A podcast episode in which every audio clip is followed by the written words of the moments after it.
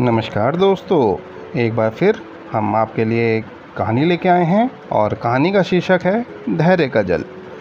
तो हुआ यूँ कि भगवान बुद्ध एक बार अपने शिष्यों के साथ कहीं जा रहे थे तो रास्ते में उनको एक जंगल से होते हुए जब गुजरे तो भगवान बुद्ध को प्यास लगी। तो भगवान बुद्ध ने अपने शिष्यों से कहा कि अभी पीछे एक पोखर निकला है, उस पोखर से पानी ले आएँ उनको पीने के लिए। तो उनके शिष्य जाते हैं आज्ञा लेके और वहाँ जाके देखते हैं कि वहाँ पर पानी बहुत मटमैला है।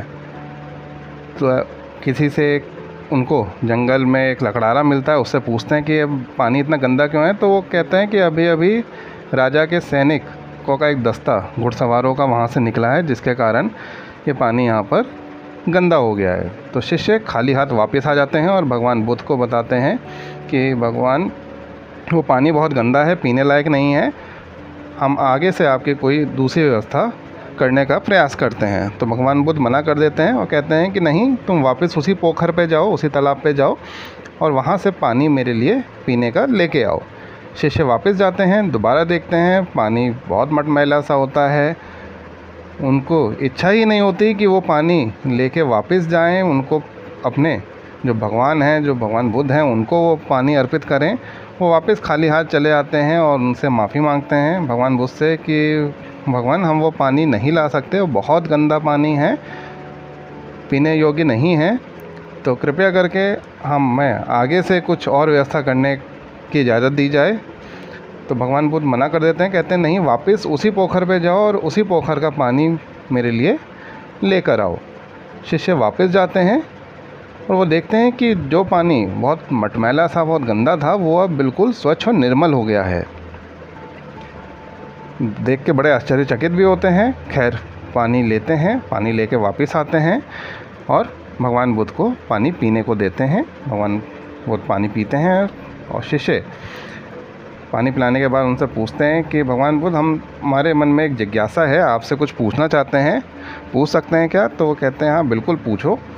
तो शिष्य उनसे पूछते हैं कि, हम वहाँ पर पानी लेने गए तो पानी बहुत गंदा था, मटमैला था, लेकिन जब अंतिम बार गए तो वहाँ पर पानी बड़ा स्वच्छ और निर्मल मिला हमें, ऐसा क्यों? तो भगवान बुद्ध कहते हैं, वहाँ पर उस पोखर से, उस तालाब से होकर राजा के सैनिकों का दस्ता निकला था जिसके कारण जो घोड़े की जो टापें होती हैं, उसके कारण जो नीचे की जो मिट्टी थी, सतह की, वो ऊपर आ गई थी और वो पानी मटमैला हो गया था। लेकिन जब तुमने वहाँ प्रतीक्षा करी, धैर्य रखा तो वो पानी क्या हुआ? धीरे धीरे जो उसमें अशुद्धि थी, जो मिट्टी थी, वो नीचे सतह पर बैठ गई और दोबारा से जो पानी था, वो निर्मल और स्वच्छ हो गया। तो इसी तरह व्यक्ति के जीवन में कठिन समय आता है मुश्किलें आती हैं। हमें ऐसे समय में धैर्य बना के रखना चाहिए, उससे घबराना नहीं चाहिए, बल्कि उस समय और ज़्यादा दृढ़ विश्वास के साथ हमें धैर्य बना के रखना चाहिए और सही वक्त आने का इंतज़ार करना चाहिए, प्रतीक्षा करनी चाहिए। यकीन मानिए, जिस तरह तालाब का वो पानी स्वच्छ हो गया, वैसे ही आपके जीवन की जितनी भी रुकावटें, परेशानियाँ हैं, वो भी कुछ समय पश्चात दूर हो जाएँगी। तो सिर्फ़ आपको अपने ऊपर विश्वास बना के रखना है। आज की कहानी में इतना ही। मिलते हैं किसी और दिन, किसी और कहानी के साथ। तब तक के लिए धन्यवाद।